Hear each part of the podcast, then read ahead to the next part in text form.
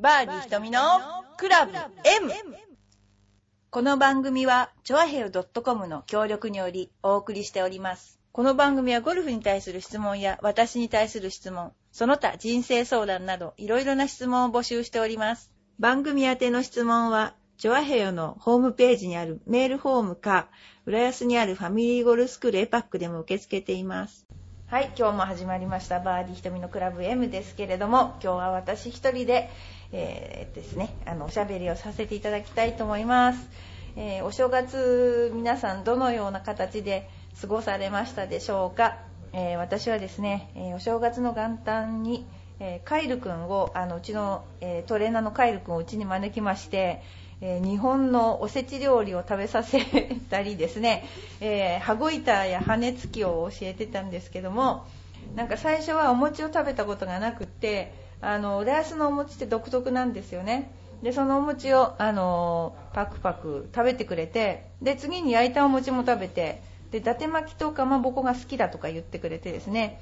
であの最初駒回しやったんですね。で駒回しはね、あの結構できちゃったりして、それで次にですね羽子板で羽根つきやったんですけど、うちの娘とやってたらなんか羽根つきだかテニスだかわからない状態になって、バトルの状態になっちゃってあの羽根つきってこう可愛らしく下でこうね、下手投げじゃないけどこう下から打つじゃないですか。それをねバシバシ上からね、もうお互いに打ち合っちゃって、もうとんでもないことになって、でそれを見てた隣の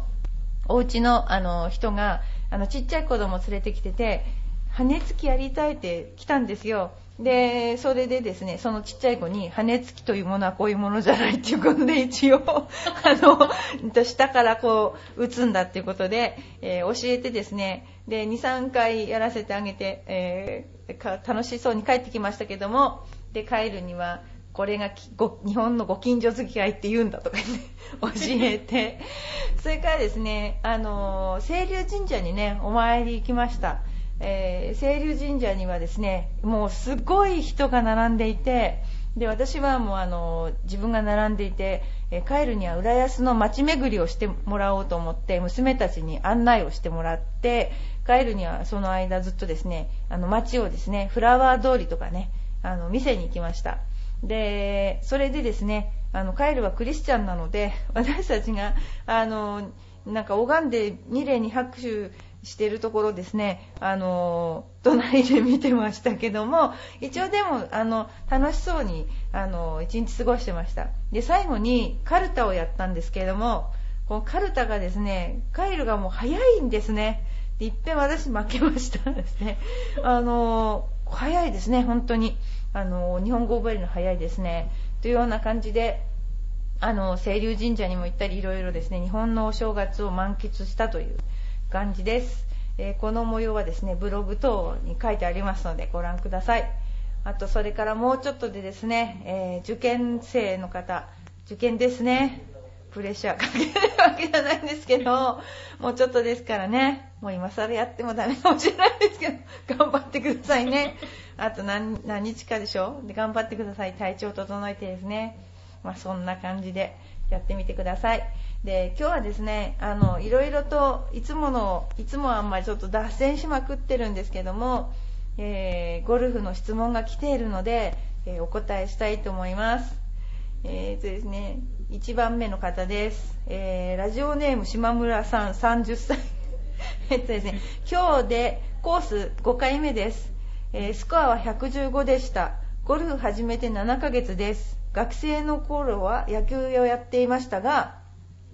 ゴルフは止まっているボールを打つのになんで難しいんだろう、ゴルフはなんで上達しないんでしょうという、えー、島村さんからのお便りに答えたいと思います。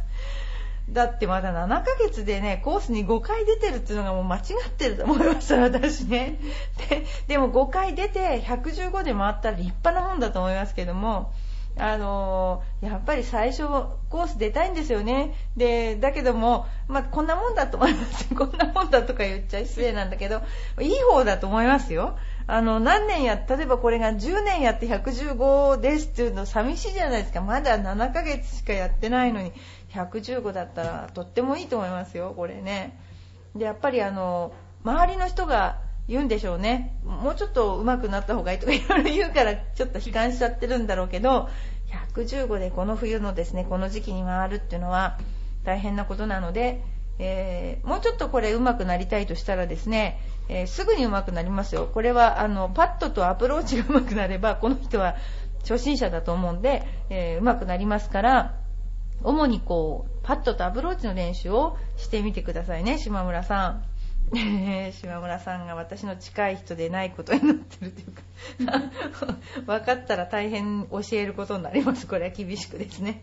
えー、次にですね、今年は寒いですね。この間コースに行ったらグリーンが凍っていました。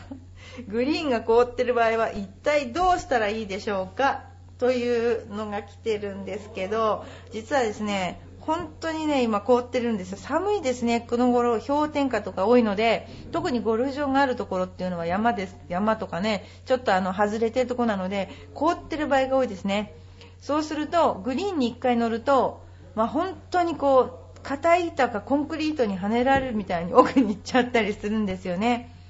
なのでまずですねそうですねもうこのねグリーンの跳ね方は想像を絶するので、まずこれねあの練習しても無駄だと思いますよね。だからあのじゅうじ頃行くのいいんじゃないですか。じゅうじ頃溶けてからちょっと日が当たってから、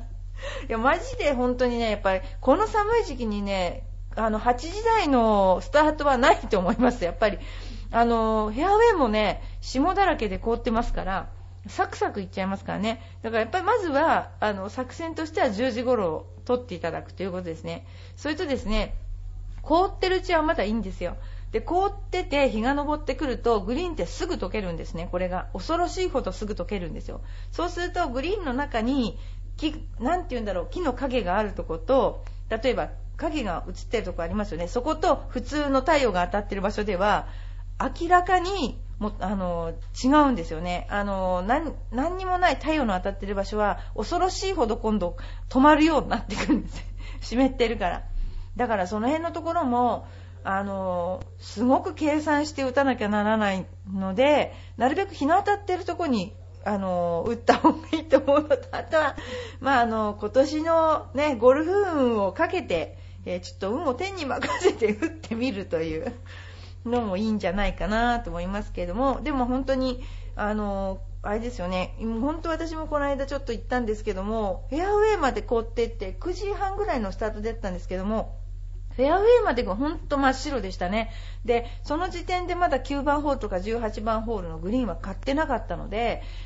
あんまり凍ってると枯れないですよね。だからその辺が難しいと思いますけれども、こんなに凍ってる時もゴルフしたいあなた、あなたの気持ちはよくわかりますので、じゅうじぐらいのスタートにしてみましょう。それではですね、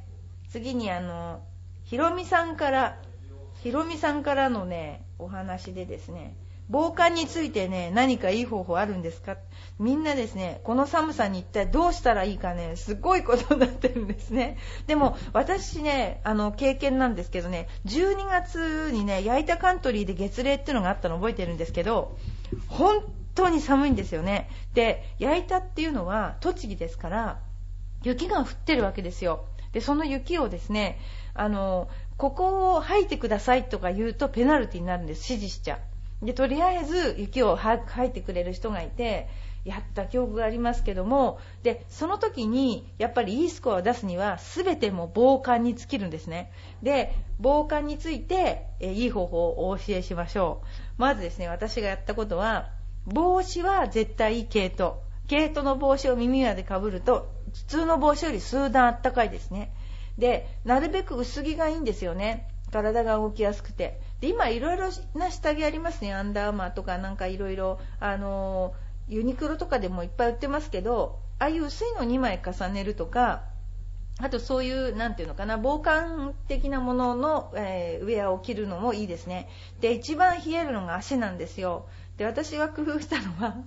登山用の店に行って登山の靴下を履いてました。これはね本当にあったかいですね。やっぱさすが登山だなと思って、で登山用の靴下を履いて、そしてあの下着を着込んでですね、でなるべく薄い下着を着込んで、でホカロンを貼るんですよね。でホカロンを貼る場所のポイントっていうのがあるんですよ、私たち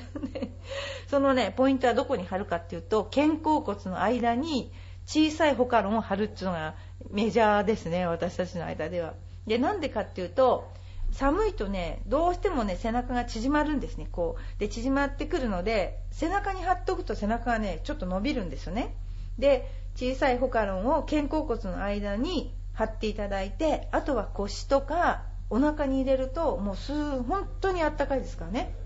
であと冷やしちゃいけないのは手ですよね。で手はあの防寒用の手袋がありますから、その中にホカロンを入れて、えー、やってください。それでボールも温めると飛びますからね、これ皆さん知ってるかなと思うんですけど、ボールもホカロンに一緒に入れておいてください。これ本当にボールもあのプロはみんな温めてますからね、あの温めるようにしてください。でですね、大体そんなような感じで、案外ですねあの見落とされてるのはですね、本当帽子とかね、普通の帽子かぶってる来られる方 い, いますけども、絶対に毛糸の帽子はあったかいですからね。でまあよっぽどですね足を出したい女の人の場合はですね、今あのレッグウォーマーみたいな、なんでしょうね、膝から足首までの防寒のですねブーツみたい、だからゴルフシューズを履いてるんだけどブーツみたいになるのがあるんですよ。でそれを履くとですね結構あったかいですね。だけどやっぱりあの毛糸のパンツ着用かもしれない本当に寒いですからね。そんなような感じで、まあ何しろ登山用のグッズが一番優れものですね。登山用の靴下は履かれた方がいいと思いますね。そんな感じで私たちはあのプロの場合はやっぱり全てやっぱ防寒が大事なので、そういう工夫をしてますね。で体冷やすと本当にあの良くないですからね。あとウォーミングアップも必ずしてくださいね。それではですね、えー、これはまあ冬の冬の質問ですよね。で次にですね、結構今回真面目にバンバン質問にお答えしたいと思いますけども、えー、っとですね、ロブショットって何？石川遼選手が持っているろくじゅうどのサンドウェッジって何？ご質問があります。去年ですね、石川選手はごじゅうはちどのサンドウェッジからろくじゅうどに変えたっていうので、あのー、すごいですね、新聞に載ってましたね、これね。で、なんでろくじゅうどにするかっていう、ろくじゅうどっていうのは、打ち出しのフェース面がごじゅうはちどかろくじゅうどでにどしか違わないんですけども、結構ですねろくじゅうどだと球が真上に上がっていく感があるんですよね。でロブショットっていうのは結局こうふわんと上がって落ちる球ですね。あのそういうアプローチを言いますね。でそのそういう球を打つときにはなるべく角度があるクラブの方がいいということで、えー、みんな競ってですねあのろくじゅうどだとかなんかろくじゅうにどとかですね、あのそういうサンドウェッジを持っている方多いですね。あのやっぱりりょうくんが持ち出す前もそうですけど、結構ねジュニアでもろくじゅうど持ってる子いましたね。でやっぱそういう方が球が上がりやすいし、こんなところから止まるのっていうようなところで止まりますから、ろくじゅうどを持つ選手が多いですね。そんな感じでですね、ロブショットっていうのはこうポーンと放って真上に放って投げて落ちるような放物線を描くようなショットですね。で主にですね、えーと、バンカー越えとか、えー、グリーンのピンピンですね、ピンポジションが手前にあるとか、そういう時にねあの使いますね。えー、そういうだこういうれんあのこういうクラブを練習するときにはですね、自分で手で一回放ってみますね、ボールを。で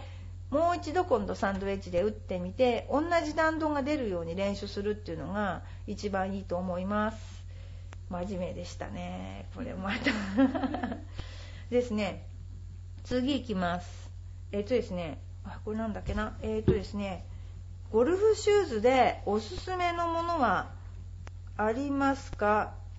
これもなんか寒がりさんっていうかだから来てますけど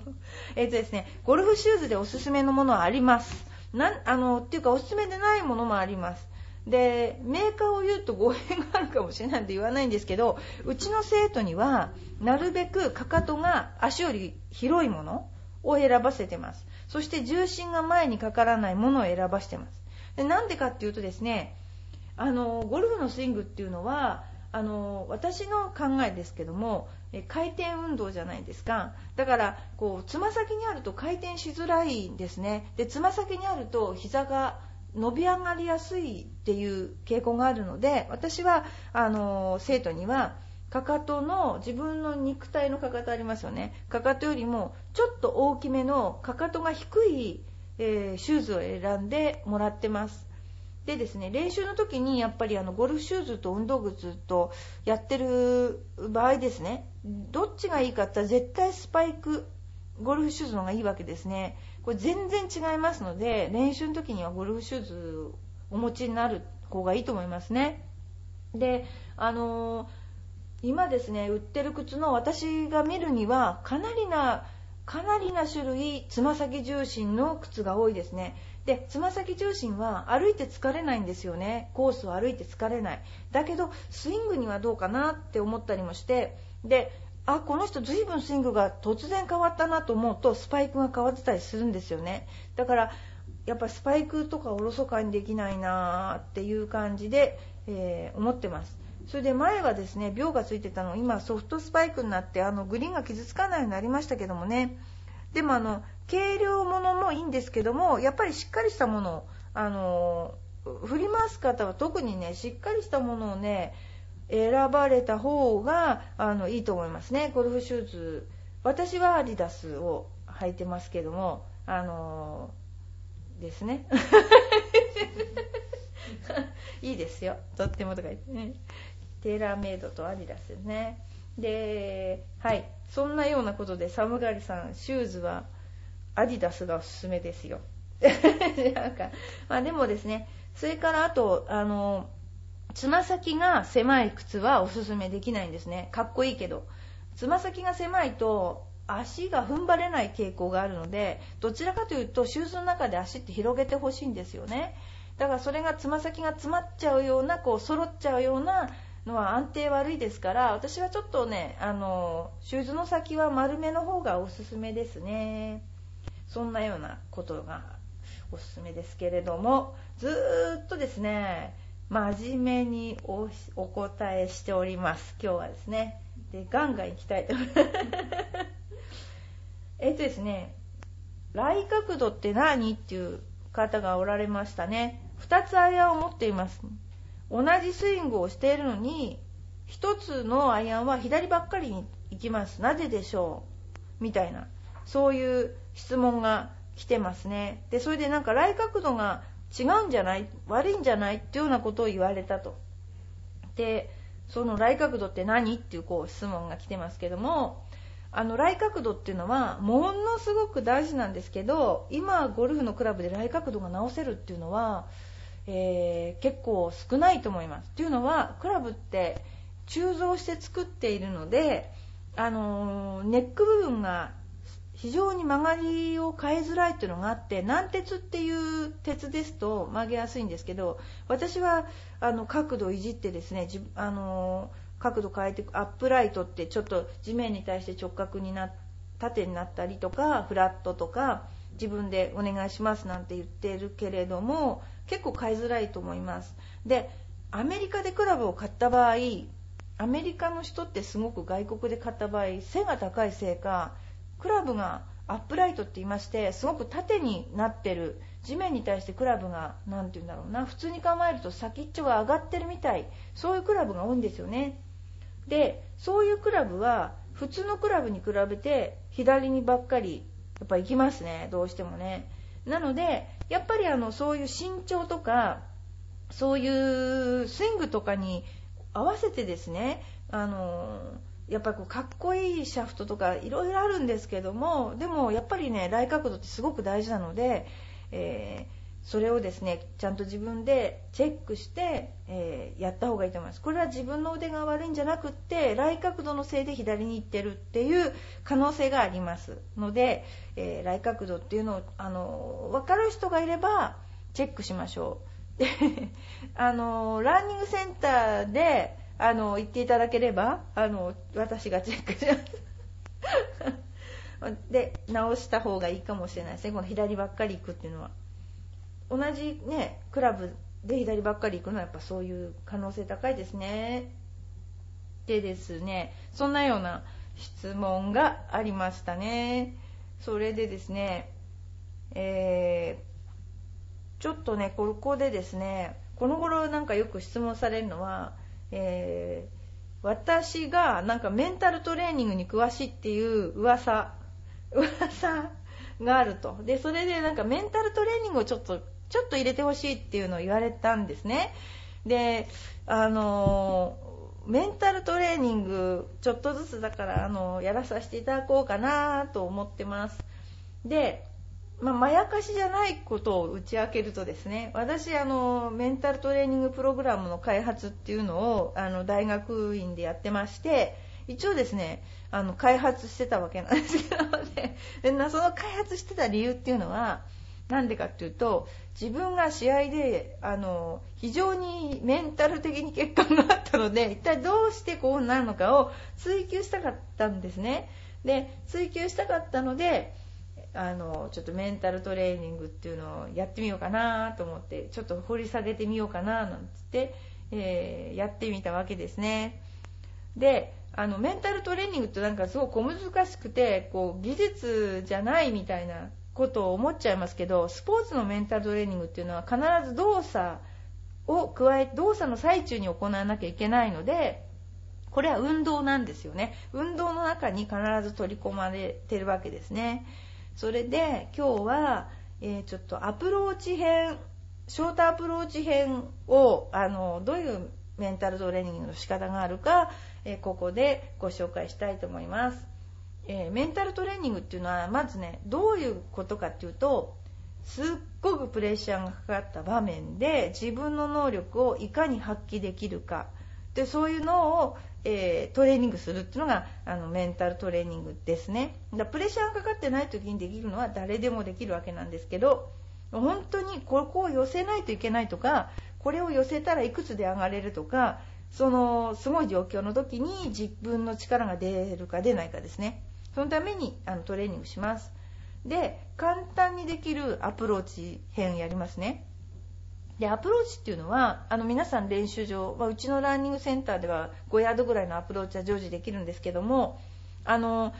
転がすアプローチじゃなくて、今日はピッチエンドランって言ってちょっと上げて、えー、転がる、半分上がって半分転がるアプローチをやりたいと思います。でグリーン周りで一番多いパターンがピッチエンドランってアプローチなんですけれども、で一番大事なのはピッチエンドランで一番大事なのは落とし場所なんですね。で自分の決めた落とし場所に確実に落ちるかどうかでほとんどもうあの寄るか寄らないか決まっちゃうんですけども、でですねあのその時の練習の仕方っていうのはよくねバケツに入れるとか、例えばフラフープを置いて入れてみるとか、いろいろやり方があるんですよ、そのちょうど落ちる場所にですね。だけども私はそれはねあんまり意味がないと思っていて、あの基本ですねあの普通の状況の時はそんなにミスらないんですよね。だけど一番ミスるのは寄って当たり前のシチュエーションの時なんですよね。あのこれをうん、こんなとこから絶対寄らないはずはないみたいなところが一番プレッシャーがかかるわけで、でそういう時に練習の方法としてはなるべく小さいものに当てるっていうのがあのいいわけですね。だからごヤード先にボールを置いてそのボールに当てると、そのボールに当てる練習をしてみてください。そうすると目標が小さいのですごくね緊張します、当てなきゃいけないと思うと。それで目標が小さいしそのプレッシャーがかかるとしっかりねあの体が立つようになります。アドレスですね、あの構えがしっかりしてくるので、まずは目標を小さくすることが自分にプレッシャーをかけることなので、えー、メンタルトレーニングとしてはそうにあのですね小さい目標に打ってやるっていうそういうのが大事になりますので、皆さんこれから大事なのは落ちる場所ですから。よく生徒が私にあのジュニアの子が先生ワンバウンドありですかとか言うんですけど、ゴルフにワンバウンドありはないとか言って、それであのワンバウンドありじゃなくてキャリーですね、キャリー、あのそこに落ちるところね、落ちるところが大事ですから、落ちるところを決めたらそこに確実に打つと。で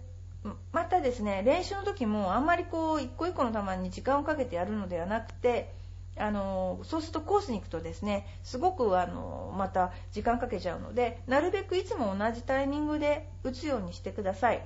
あとは見てるととってもバックスイングが速くなっちゃう人がいるので、その時にいつものにばいぐらい遅い感じで練習してると、それが結構習慣になってくるので、でコースに行くと速いスイングで自分がやってても全然速いと思わないんですよね。私もそうなんだけど、人に言われて速いって言われて、あ、そうかと思うぐらいで、だからその辺のところってですね、あのゆっくりバックスイングを上げる練習っていうのもした方がいいと思いますね。で要はプレッシャーかかった時にどういうふうに自分がなるのかなっていうことを想定して練習するのがメンタルトレーニングですね。まあそんなことで、あのメンタルトレーニング講座アプローチ編ですね、まあ、そんなようなことでですね、あのやってみてください。それでですね、質問、ちょ最後の質問がですね、ちょっとあの面白い質問というか、結構あのえーとですね、いろんな結構質問が来てるんですけども、ゴルフの質問もありますが、あの私のなんか個人的な質問も今回結構あの来ているので、その中の一つをちょっと読ませていただきたいと思います。えーとですね、外科的に手術をした跡が痛いのですが、えー、なんか外科で手術をしたんですね。で、瞳プロも手術経験があるとブログで書いてましたけども、えー、術後の練習について教えてくださいってなりましたね。あのですね、あのー、外科的に手術をした場所にもよると思うんですけど、まあ、ぶっちゃけた話ですね、うちの主人が大動脈解離と手術をしまして、顎のなんだろう、えーと、鎖骨の下からおへそを迂回しておへその下まで一直線に切って、肋骨を開けて心臓に血管を入れて、なんかその時に最後に肋骨を閉じるのに針金を入れて閉じたんですよね。だからそれが未だに映るんですけども、で、まあ、主人がゴルフをする時のためにと思って、私がね先生に、先生あのあのゴルフする時になんか注意はないですかって私が聞いたんですよね。まだあのしてないですけどね。そう聞いたら、うん、ダフらないでねって言われました。ダフると針金が外れるかもしれないと、まあ、そんなことはないと思うんですけど、ダフらないでねって言われたら、心臓外科の先生に言われたのには驚きましたけどね。まあやってませんけど、ダフっちゃいけないんですね、やっぱね。そういう場合はダフらないように、じゃあティーアップして回んなきゃいけないかもしれませんね。ですね。で、私の場合はですね、あの手術したことがね、あの外科手術、あのにかいにかいじゃないんだけど、その主に大きい手術はにかいしてるんですけども、あのこれはですね、まあ、個人的なことですけど、結構ね、あの皆さんの中でも、えー、同じような人がいると思うので、えー、ぶっちゃけて話しますと、あの乳がんで手術をしたんですけども、その時にやっぱりあのなんていうのかな、リンパ節っていうのを取っちゃうと結構むくんだりとかですね、手が上がんなくなったりして、で女の人だとなんかショックで、それがショックで家に閉じこもったりとか、結構そういう方が多いらしいんですよ。でこれはですね、あの私のこれは全く経験なんですけども、あのこれ完全にリガ、リハビリできますので、あのくよくよしないでゴルフの練習した方がいいと思いますよ。これはですね、まず上がらない手をなるべく、例えばなんだろうな、壁とかあの高いところに向かって、こう最初は手が上がらないから、こういちミリでも高く手を上げるように、壁にこう伝いながら、手を伝いながらいちミリでも高く上げるようにしていきましょう。そうすると手が上がるようになります。で痛いとか手術の跡が痛いとかいうのはやっぱりあるけれども、まあ、そのうち治りますから、その痛いのはだからあまり気にしないでやっ他のことに集中するとですね、その痛いのを忘れますからね。だからあの、まあ、あの全然気にしないで、うちなんかですね、あの練習に来ていただければ、えー、私があのいればですね、どういう練習をしたらいいか教えますよ。でくよくよしてなんか出なくなっちゃうとダメっていうことで、実はあの私聖路加病院のですね、えっとなんだっけ、ブレストセンターにうちの練習場のチラシを置いてもらったことがあるんですよ。でどうぞ乳がんの方いらしてくださいみたいなチラシをですね置いてもらって、あのー、まあね、気にしないで来ましょうみたいなそういうのをやったことありますけどね。まあだからその手術にもよると思うんです。私はその自分の経験と主人の経験しかわからないんですけども、まあ、でもあの動かした方が治るそうですから、だからあの今寝てるより動かした方が治るっていうことなので、あのどんどんですね、えー、うちの方に、えー、いらしてください。あのやっぱり人間長生きになってくると必ずどっかしら故障してきますから、それにこだわっていてはですね、あのやっぱり良くないので、えー、そういうのをやってみましょう。でアメリカに行った時にですね、えっと前話は違いますけどですね、あの竹藤クラシックっていうのがあったんですね。でそこで私がラウンドレポーターをやってたんですけど、その時もなんかですね、あのそういうピンクリボンチャリティーみたいなのがありまして、それでなんかねすごいですね、あのいっかい手術をしてる人っていうのはサバイバーっていうらしくて、生き残りとかいうらしくて、ああいうサバイバーって聞かれたのそうなんだとかいう感じでしたけども、結構いっぱい本当にあのねありますから、あのまあ検診してですね、長いみんなでちょっとでも長生きするようにですね、あの頑張りましょうというような、いろんなあのどんなご質問にでもですねお答えしたいと、私が答えられる範囲ではですねお答えしたいと思います。ゴルフはあのここだけでうちだけでやってるのもいいと思います。ただあのうちはあの気候の変化が感じられないので、だ逆に言えば体が弱ってる時はいいかもしれないんですけど、あのもしですねやっぱりですね外に行ってやるっていうのがゴルフは一番いいので、今カートもあるしね、だからやっぱりコースに出れるようにあのみんなでねしていけたらいいなと思います。そんな気にすることないと思いますですね。まあそんなようなことでですね、今日はちょっと真面目にですね質問に答えることに励んでみたあの私ですけれども、あの実はプロゴルファーなのでいろんな質問に対応できると思いますので、今年もですね、えー、一生懸命また質問に答えていきたいと思います。えー、皆さんの中でどうぞですね、えー、いろんなあの聞きにくい質問でも全然あの構いませんので、えー、お便りいただければあのすごい嬉しいです。で皆さんと、えー、またですね盛り上げていきたいと思います。はいということで、えー、今日もバーディー瞳のクラブ エム でしたけれども、今日は私一人で、えー、送らさせていただきました、えー、またですね、えー、来週からはなるべくゲストを呼びつつやっていきたいと思います。それであのこの頃皆さんいっぱいあの聞いていただいてもうすごく嬉しいです、えー、私の声があのそんなにいっぱいの方に聞いていただけると思っていなかったので、えー、まず新年感謝したいと思います。ありがとうございます。それではあのこの辺でバーディー瞳のクラブ エム、えー、終わりにしたいと思います。それではまた来週。